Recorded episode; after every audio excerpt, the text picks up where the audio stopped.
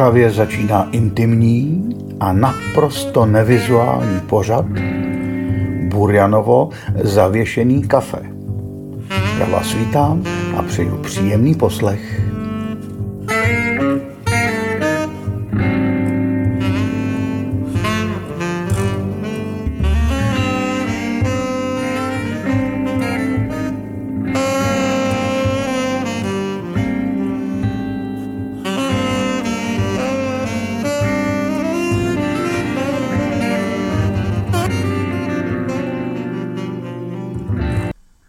Dobrý den, vážení posluchači. Dnes se Burjanovo zavěšený kafe bude opět po měsíci týkat cestování. Nebudeme cestovat do vlastní duše, jak nám to minule předvedla Bohuslava Gregorová, ale protože světem momentálně hýbe, a to i navzdory válce nebo jiným událostem, fotbal. Mistrovství světa se odehrává v Kataru. Kdo si pustil televizi, trochu se podivil, když spatřil na obrazovce nekompromisně odhalující se brazilské faninky nebo rozdováděné Afričanky. To, že se děje v Kataru, jaká to perestrojka.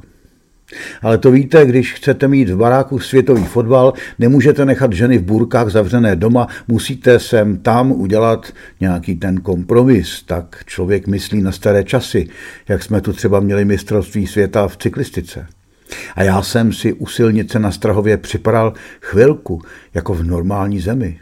Taky jsem to tehdy prožíval, že jsem dokonce zavolal nahlas na Inolta, který byl tehdy světová jednička, francouzský cyklista.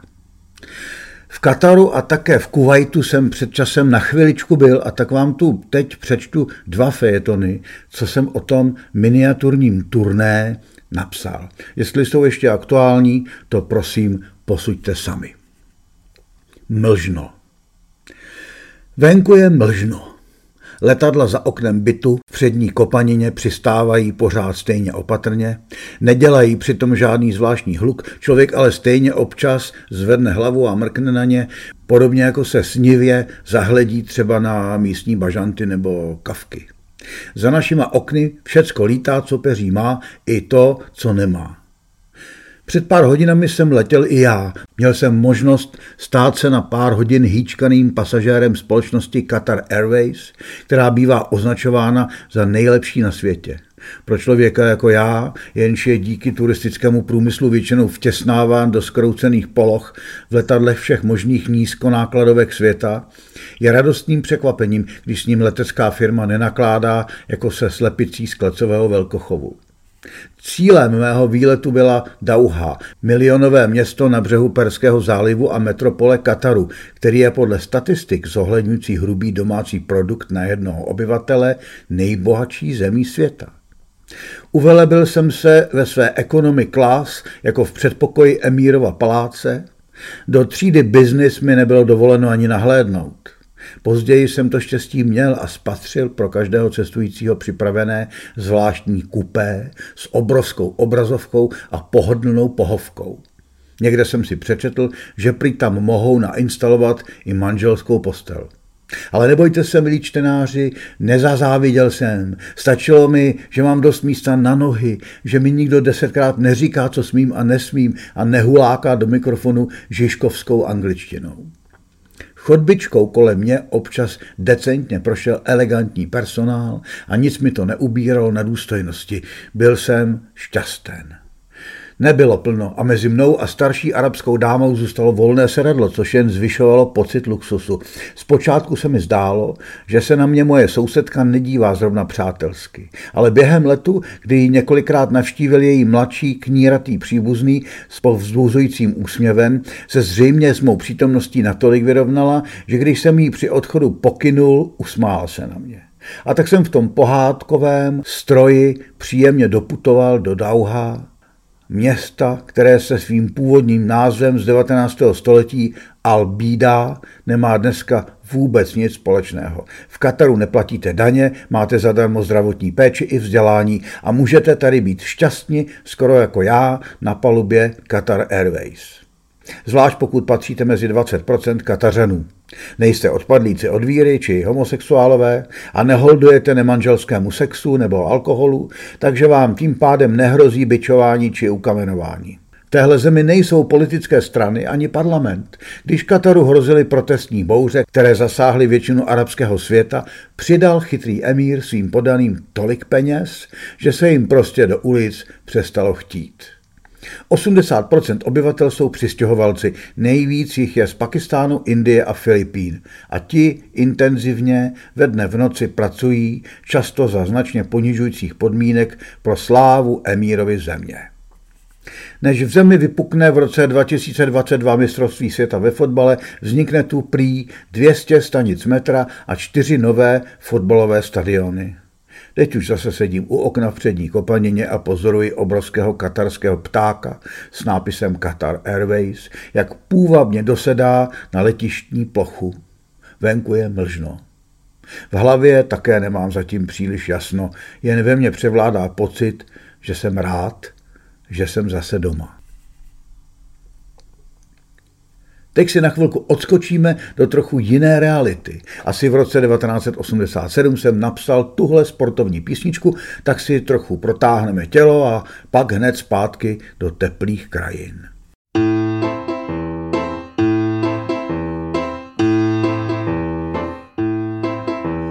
Na Strahovském stadionu Rošického Evžena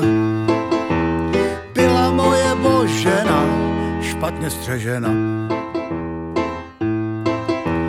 Prchla tajně mezi patrem s jedním známým vrhačem, jenž pak byl mým psychiatrem, za bidáka označen. Probendili kalorné, i to tučné odlučné, i když je to odporné, je to poučné je to poučné. Nám všem utek rekord v disku a mě navíc božena. A že o tom psali v tisku, vrha vrhač nožema. Probendili odlučné, i to tučné, kalorné, i když je to poučné, je to odporné.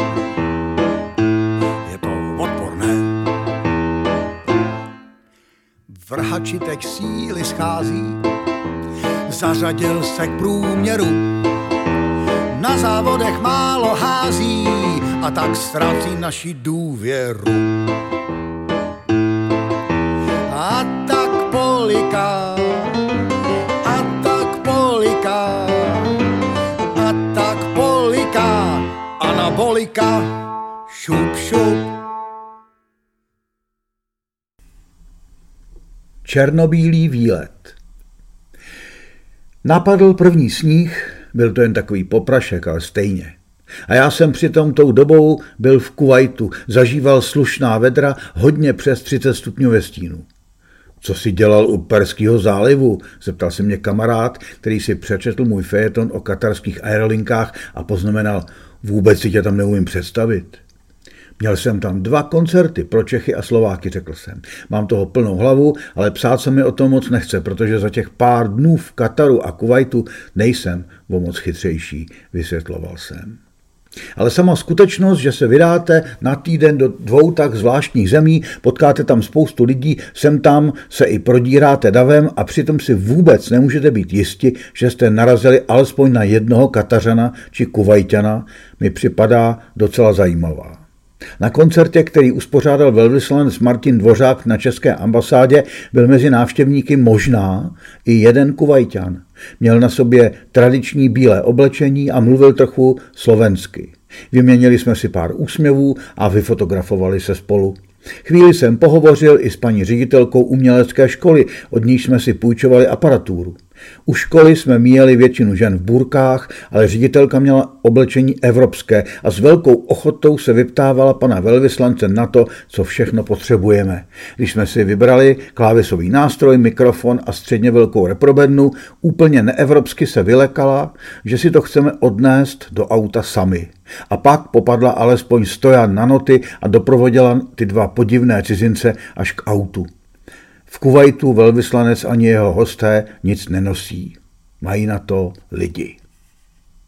Nejblíž jsem byl skutečným domorodcům už v letadle z Dauhá do kuvajské metropole. Připadal jsem si jako v nějakém snu. Měl jsem místo v chodbičce a mohl jsem sledovat, jak kolem mě pomalu procházejí dokonale bíle oblečení muži s elegantně přistřiženými plnovousy, následovaní černě oděnými ženami vesmě zahalenými od hlavy až k patě. Všichni působili velice důstojně. Místo vedle mě patřilo jednomu z těch dokonale upravených mužů v bílém. Kdyby se to hodilo, napsal bych, že vypadal jako anděl nebo nějaký jiný posel boží.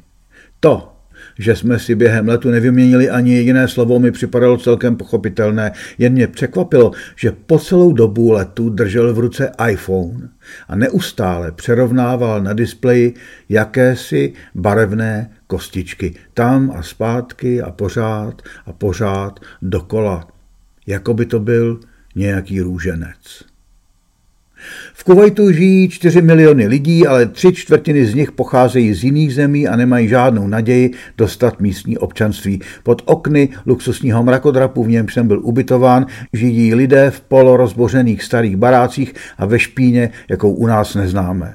Na rohu ulice je ušmudlaný obchod plný klecí z kohouty, kterým někdo co chvíli uřízne hlavu. A emír nedávno vydal zákaz věšení prádla na veřejnosti. Nikdo z místních ho ovšem nerespektuje, což je možná jejich jediné svobodné rozhodnutí v této zemi. Jenže já o tom moc nevím a tak o tom nemohu psát. Možná to všechno vidím příliš černobíle. Vracím se do naší začínající zimy a je mi tu o něco hřejivěji.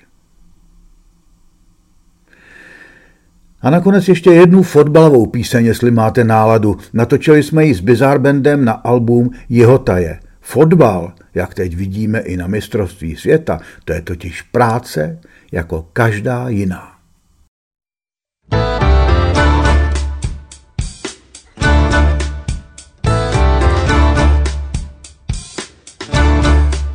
Trenéři často ordinují hráčům odpuzující destrukci. Zametači rušují plynulé kombinace fotbalovějšího soupeře. Zametači narušují plynulé kombinace fotbalovější svého soupeře manželky v ložích. Usrkávají. Z nápojů. Bez cukru. Z nápojů. Bez cukru nejde o krásu hry. Už dávno nejde o krásu hry. Jde o výsledek. Jde o výsledek. Fotbal je práce. Jako každá jiná. A nebo skoro jako každá. Zametači narušují plynulé kombinace fotbalovějšího soupeře. Zametači narušují plynulé kombinace fotbalovějšího soupeře. Manželky v ložích usrkávají nápojů bez cukru. Z nápojů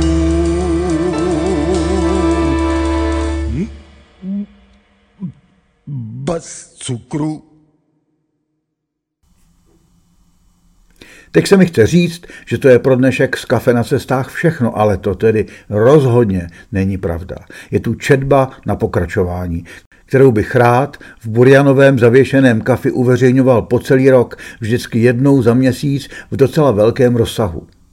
Lucie Fedurcová napsala totiž nádhernou knihu o Islandu. Nazvala ji Tma je jen další druh světla a dovolila mi, abych ji to začal předčítat dokonce ještě dřív, než vyjde v Galénu. Není to žádný cestopis, ani bedekr, ani blok, ani deník. Je to výjimečně hluboký a bystrý pohled do hloubky islandské duše a civilizace. Prostě takhle si člověk jako já představuje knihu, kterou někdo napíše o cizí zemi. Tak vám teď můžu popřát příjemný poslech.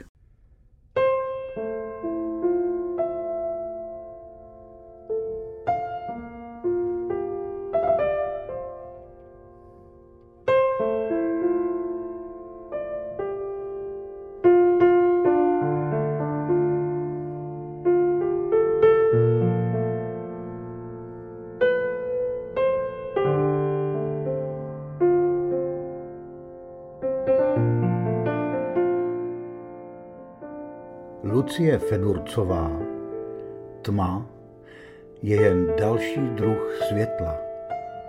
Část první.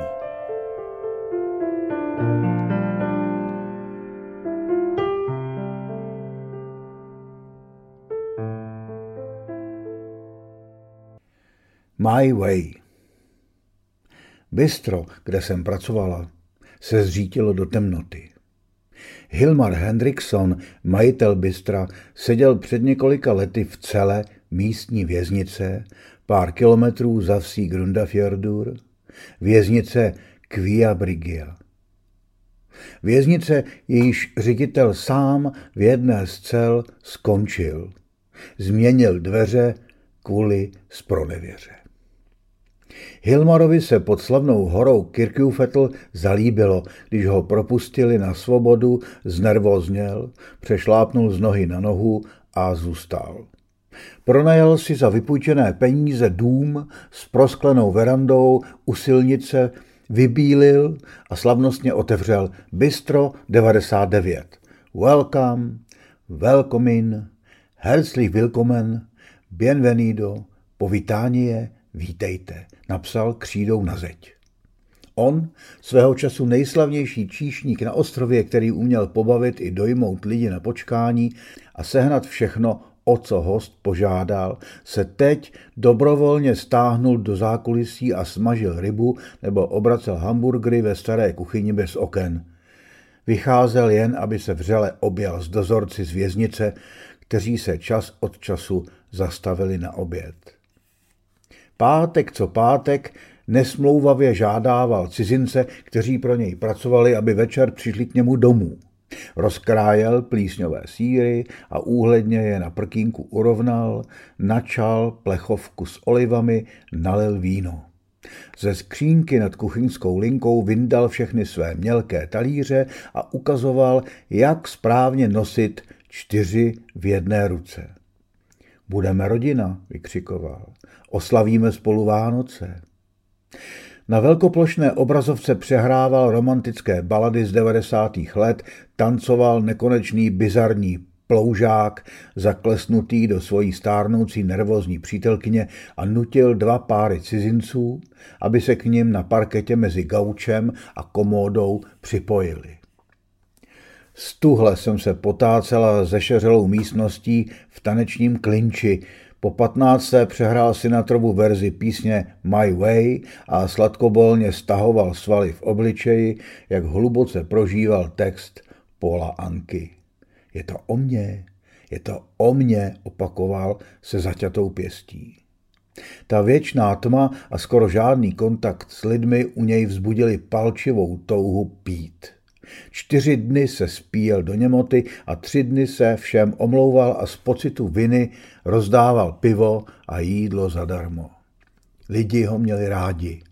V obchůdku mu dávali na dluh. Zima byla dlouhá a v bistru sedávali pokaždé sotva tři, čtyři chlapy, pili pivo z plechovek a vyprávěli nám do rána příběhy. O moři, na kterém pracovali, o tom, jak se opařili horkým olejem v lodní kuchyni, když přišla velká vlna, O divokém životě v Reykjavíku, o dceři, kterou tam znásilnili, o islandských koních a chuti jejich masa. Takhle se šňupe islandský tabák a takhle si ho smotáš do papírku a strčíš pod pisk. Drželi se kolem ramen a zpívali unizono islandské písně. Jejich široké rybářské pracky se kolbily s našima rukama v turnajích páky.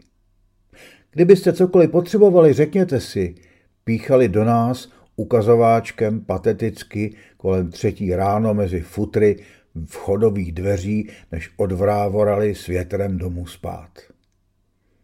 Před Vánoci se Hilmar rozhodl uspořádat tradiční sváteční raut pro lidi z vesnice. S uzenými jehněčími jazyky, rybou, paštikou, šunkou, hráškem, červeným zelím a chlebem s krajkovým vzorem. Lojva Broid poklepával na suché chlebové placky, které koupil v supermarketu ve vsi. Vypadaly jako naškrobené, paličkované dečky v nevěstině výbavě, křehoučké a slavnostní. Tři dny jsme zakrývali staré stoly sněhobílými ubrusy, leštěli skleničky, rozvěšovali ozdoby a pucovali zrcadla na záchodech. Z města pozval stárnoucího Seladona s kytarou a zásobou vtipů v rukávu. Posolte zmrzlé parkoviště, zítra přijdou dámy na podpadcích, řekl večer a šel domů spát. Ráno před slavností přišel Hilmar Hendrickson jako první. Časně den se teprve líhnul. V rondonu, učesaný a oholený. Spokojeně se rozhlídnul po prázdném nazdobeném lokále, sundal z police whisky a rozlil ji pod dně broušené skleničky – Usídlilo se v něm teplo. Po chvíli se dno skleničky opět zbarvilo jantarově a tak se to opakovalo. Jantar a dno, jantar a dno, jantar a dno. Před devátou hodinou byla láhev prázdná. Zbytek dne a večera prospal se svěšenou hlavou a povadlými rysy v rohu kuchyně. Bílé měkké břicho se mu vylilo spod trika do klína. Dva páry cizinců, kteří byli na Islandu sotva pár týdnů, vařili tradiční islandská vánoční jídla a z lokálu se ozývaly staroislandské písně, které si na večer nacvičoval napomádovaný Seladon z předměstí Reykjavíku. Probudil se uprostřed hodování a veselý s rozpraskanými rty, zmatený. Proklestil si cestu k pípě, muzika burácela, sál hučel vánočním večírkem, natočil trochu piva do půl litru a podával ho kamarádsky nejbližšímu stařečkovi. Ten už držel v každé ruce jednu francouzskou hůl. Zmožený alkoholem cpal dál starci do plných rukou sklenici a rozlíval mu pivo na slavnostní košili. Dědek zbrunátněl, omládl a zesílil. Nečekaně rázně Hilmar Hendricksona holí v pravačce uhodil. A zase zestárnul a zcvrknul se.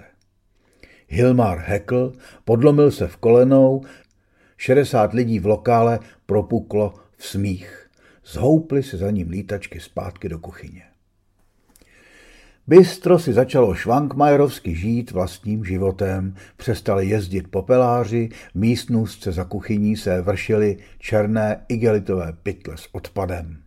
Zmizela pod nimi nejprve křesla, pak mrazáky a nakonec i půlka laciné koženkové pohovky z Ikei. Na druhé půlce bylo pořád místo pro jeden zadek.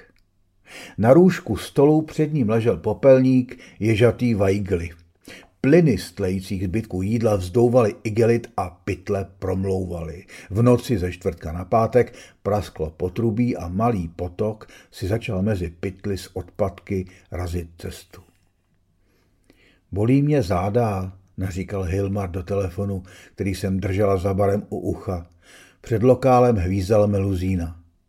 Musím se najíst. Dva dny jsem nejedl, přines mi trochu jídla. Mastičku, potřebuju mastičku, volal chvilku potom, co zavěsil. Jsem sám, doneste mi aspoň pivo. Po nebi tancovala polární záře a v televizi v rohu místnosti běžel fotbal. Chybí mi tatínek, zašeptal Hilmar Hendrickson, syn slavného otce. Islandem milovaného televizního a rádiového moderátora, hráče fotbalu a házené na mezinárodní úrovni, showmana a hudebníka, který vydal několik písňových alb.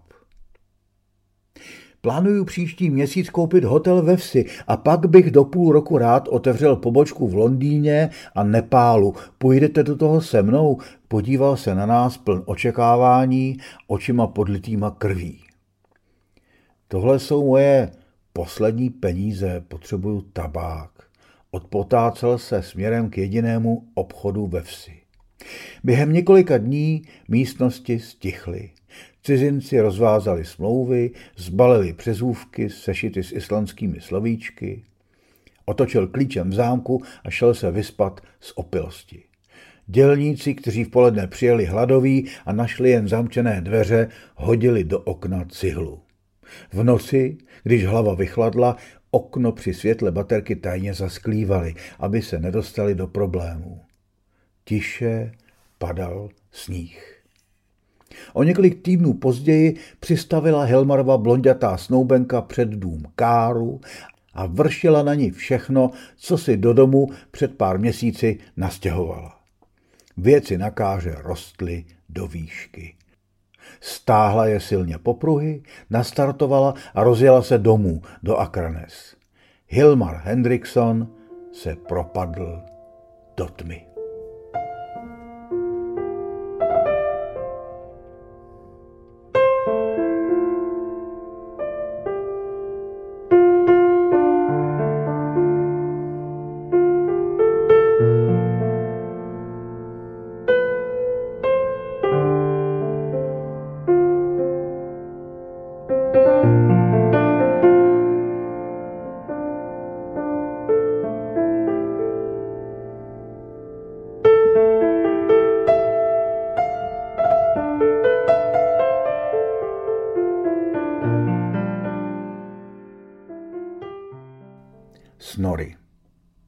Jedním z těch, které jsem nechala ve vsi za sebou, byl Snory, vyzáblý, malý, výbušný chlapíček s vodovýma očima. Celý život pracoval na rybářské lodi, která chytala ryby do vlečných sítí.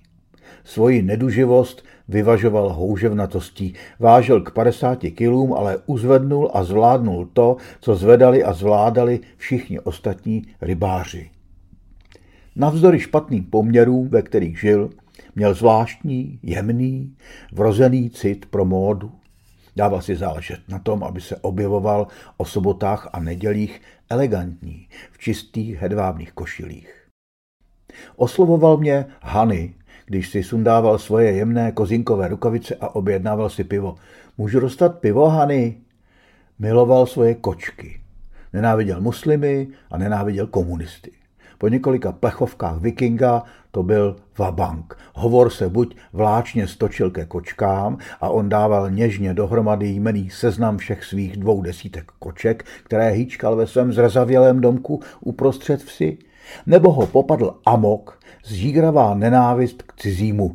Mluvil pak o své bouchačce, o tom, jak by rád všem muslimům ublížil, ustřel komunistům palice. Jedné sobotní noci jsem ho přistihla, jak sledoval v koutě s turistou zápas Liverpoolu s Manchesterem. Seděli vedle sebe na černém gauči a vedli řeči.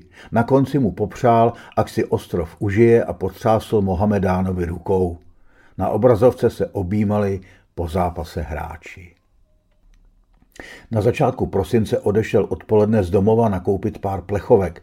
Plechovky piva pro sebe a plechovky kočičího žrádla pro Kristofera Kolumba, Lily Boye a Snaides. Nákup piv proběhl, jak býval zvyklý, vyskládal piva do plátěné tašky, zaplatil a šel. Pak šel do vedlejších dveří. Prošel kolem pokladny, regálu s těstovinami a zastavil se v oddělení se psím a kočičím žrádlem. Rozhlížel se. Klouzal očima po plechovkách tam a zase zpátky. Ty, které vždycky kupoval, tam nebyly. Stáhli je ze sortimentu Kierbudínu. Někdo tam na místo nich vyskládal nové, jiné, Snory se vstekal, křičel na vykulené brigádníky, dupal hubenou nohou, ale nikdo starého námořníka nebral vážně. Pár lidí se uchechtlo nebo povýšeně zakroutilo hlavou. Snory pak šel rychlým krokem domů, drmolil, jako si pro sebe drmolívají blázni. Vodovýma očima metal blesky. Ve schátralém domečku se omluvil svým kočkám. Na dně skříně s oprýskaným lakem vyštrachal bouchačku, která byla do té doby pro všechny nehmotná a o několik málo minut později už její hlavní mířil na všechny ty posměváčky a vykulence. Svůj požadavek na prodej původních koncerv pro kočky ještě jednou, pomalu a klidněji zopakoval. O dalších pět minut později už otevíral kapesním nožíkem pro svoji Snidees její milovanou masovou konservu, kterou pro něj roztřeseně našli zapadlou vzadu ve skladu. O dalších pár minut později před Snoryho kočičím domkem zastavilo auto s nápisem Le Grélan a Snoryho odvezlo na policejní stanici.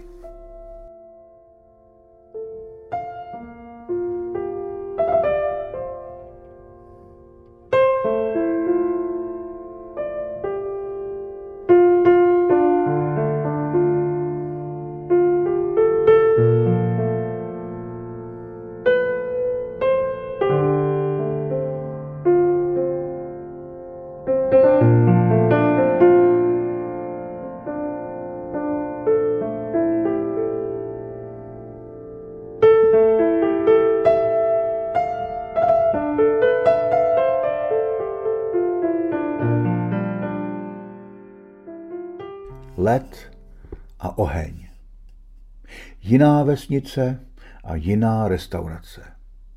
Ještě než vrzla klika od dveří, projela jsem si narychlo prsty skrz dlouhé vlasy a vzala si do ruky jídelní lístek. Postavila jsem se k ceduli s nápisem Počkejte prosím, až budete usazeni. Vešel. Pozdravila jsem. Zeptala jsem se, jestli potřebuje stůl pro jednoho. Anglicky. Chlap se sadou šroubováku šikovně zastrkanou v očkách a poutcích na látce montérek se mi na nepatrnou chvíli podíval do očí a lehoun se couvnul, aby získal čas a prostor.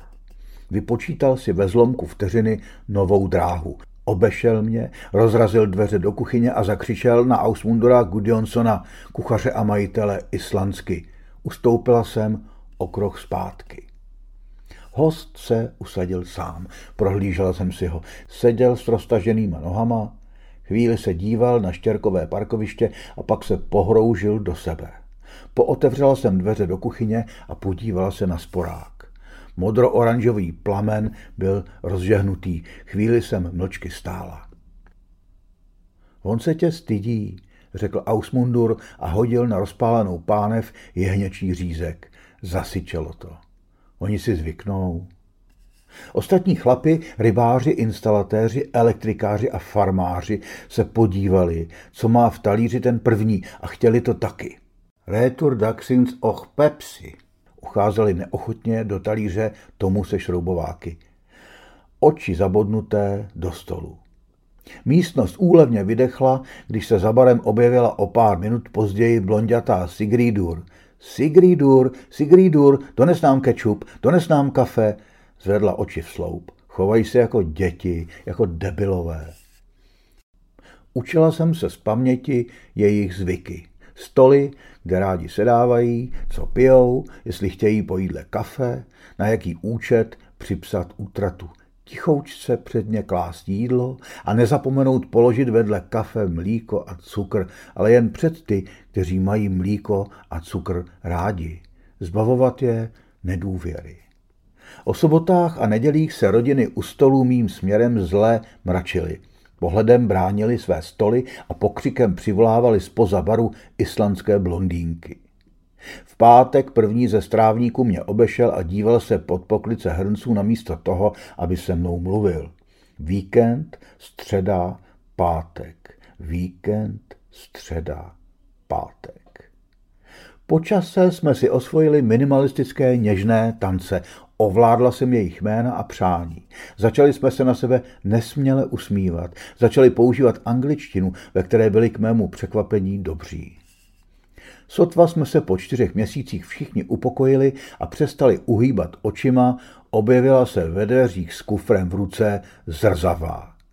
Odfoukla pramen nádherných vlasů a prohlídla si lokál, kde měla druhý den nastoupit. Na talíři s jehněčím proběhla vlna.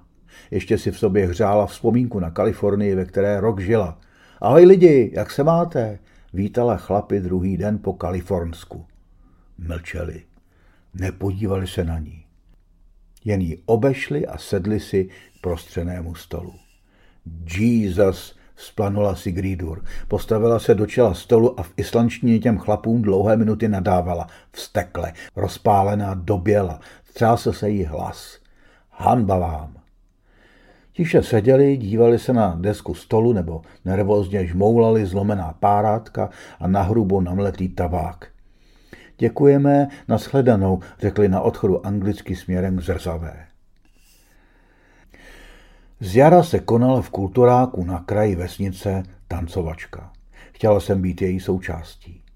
Odložila jsem v šatně nový temně rezatý kabát, stála jsem na podpadcích ve frontě u výdejního okýnka, kde se dalo koupit pivo, víno, kořala, limonáda a voda. Přišla jsem pozdě, po práci, v jedno ráno. Sál už pulzoval a duněl. Ucítila jsem ruku na rameni. Přicházeli ti, co obvykle opouštěli restauraci bez rozloučení a poděkování a dávali mi ruce kolem ramen. Říkali, že jsou rádi, že mě tam vidí. Je dobře, že si dorazila, řekl ten, kterému nechutnalo červené zelí. Několik kuřích řití se roztáhlo v široký úsměv, když jsem vstoupila na dámské záchody. Byla jsem spitá kořalou a pocitem sounáležitosti. V pondělí mě první strávník obešel a nakoukl pod poklice hrnců na sporáku. Ustoupila jsem stranou. Zazvonil telefon. Dobré odpoledne, tady je restaurace Hroin. Jaká vám mohu pomoci? Na druhém konci někdo zafuněl, zaklel a položil to. Na konci dubna padaly trakaře. Čekala jsem na moment, kdy se to zmírní nebo ustane. Nepřicházel. Nakonec mě hlad vyhnal z domu. Porivy orkánů mnou zmítali. Dva kroky dopředu a pět zpátky. Dva nechtěné kroky stranou a pak už se nedalo dělat nic. Chytila jsem se dopravní značky a nechala se bičovat deštěm, přivírala jsem oči a mokré vlasy se mi lepily na obličej. Nemohla jsem se pohnout. Kolem mě projížděla auta těch, co k nám pravidelně chodili na oběd nebo večeři. Dva, tři bílé zářící obličeje natočené směrem ke mně v každém. Pomaličku projeli a pokračovali dál. Nečumte na mě aspoň, ječela jsem proti větru v záchvatu vzteku. Lucie, přineseš mi kečup? Zavolal přes celou místnost elektrikář Eil, krátce potom, co jsem začal svůj osmnáctý měsíc v Oulavsvíku. Jakoby jim moje jméno měsíce putovalo hrdlem kertům a při obědě najednou přirozeně odkápnulo do talíře. Od toho oběda mi vesnice říkala jménem.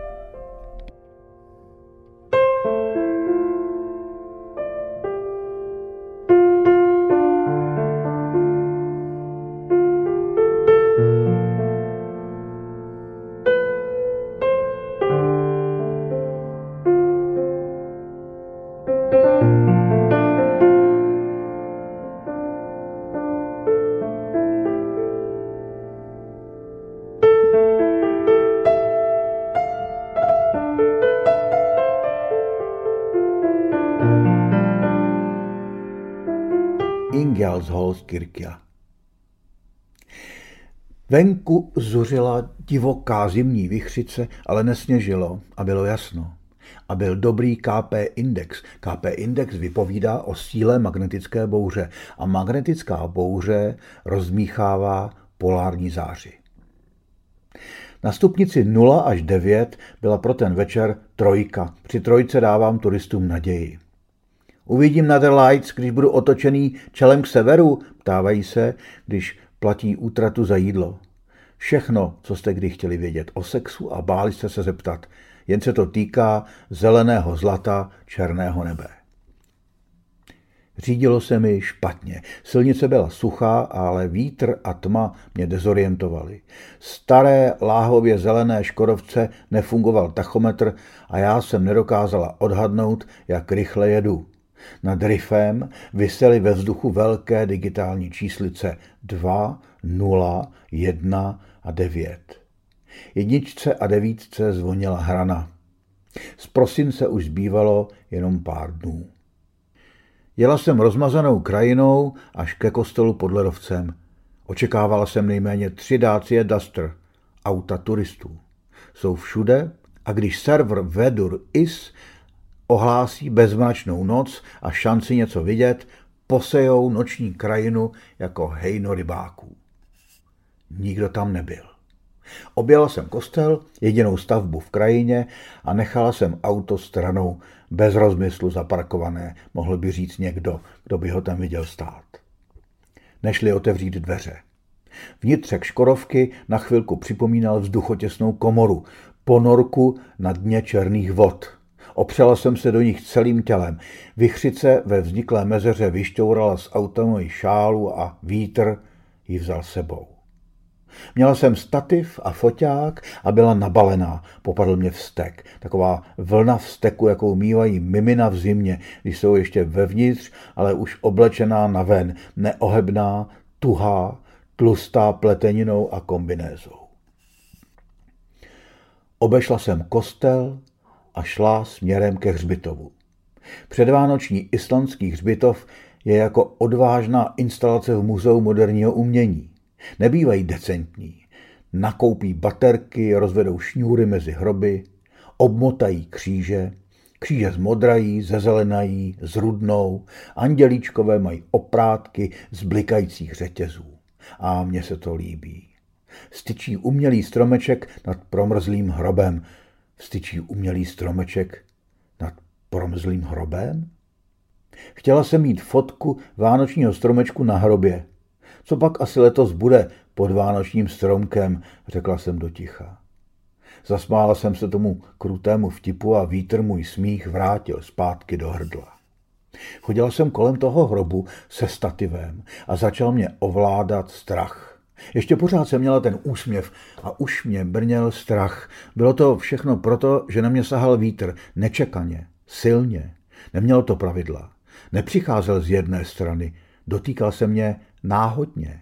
A já jsem tomu propadala, otáčela se, prudce a zkoumavě, vytřeštěně. A pak se dvakrát za sebou protočila jako děvče v kroji s kolovou sukní a stuhla. Snažila jsem se dýchat, vrátit se k sobě focením, vysvětlit sama sobě, co se kolem dělo, bylo už pozdě. Stromeček a kříže pořád chtěli lákat, ale už nebylo koho. V kleče vedle stativu se mi rozjel zip – a Egert Olafsson neurvale vtrhl pod hořčicově žlutou látku a otevřel mi ji do kořán. Mačkal mi prsa a tisknul břicho a hladil promrzlé boky. Krutě, otevřeně. A milá přihlížela od pomníčku.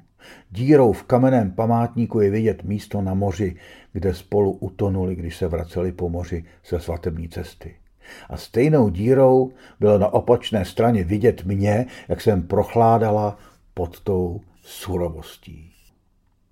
Nemohla jsem se dlouho zahalit zpátky. Vítr mi rval látku z rukou. Přimáčkla jsem stativem bundu k tělu a čelila porivu s přivřenými víčky, aby se pod ně nedostal ani vítr, ani Egert a neroztrhli je jako bundu. Klopítala jsem napolo šílená k železným vrátkům vsazeným v kamenné zítce. Ulevilo se mi, když jsem se jich dotkla a vítr se mi znovu prožral do hlavy, když jsem zjistila, že s nimi není možné pohnout. Branka byla zaseknutá, přimrzlá, přikovaná. Kopala jsem do ní v panice. Kopala jsem do vrátek na hřbitově a byl mi blbě studem a strachem. Hrdelně jsem křičela bez mocí. Povolili. Vítr mě pořád honil, když jsem probíhala kolem Ingeborg Egertovi milé. Chtěla jsem se držet kostela a spolkl mě vlastní obří stín. Reflektory namířené na kostel ze všech stran byly stejně intenzivně hravé jako pracky větru. Nenašla jsem cestu, jak se v bezpečí auta svému strachu vysmát. Eget Olafsson se narodil v místě, kde teď žiju, o 300 let dříve. Ty výjevy, které tehdy existovaly pro něj, jsou teď moje. Ledovec, moře, hora, které se tehdy jako teď říkalo čelo. Něco v jeho životě už se dotýkalo budoucnosti. Později ho zidealizovali a sněli z něj kus lidskosti, ale na začátku to byl člověk. Obešel Island, aby ho pochopil. Zkoumal ho, srovnával. A pak o něm sepsal dva tlusté svazky. Stejně starostlivě přistupoval v době, kdy se všichni starali o to, aby přežili oni a dobytek k islandštině. Chtěli ji ochránit, zachovat jazyk, pečovat o to, co už bylo napsáno a přidávat k tomu další svazky. Předběhl své lidi a moře ho za to spolklo i s jeho milou.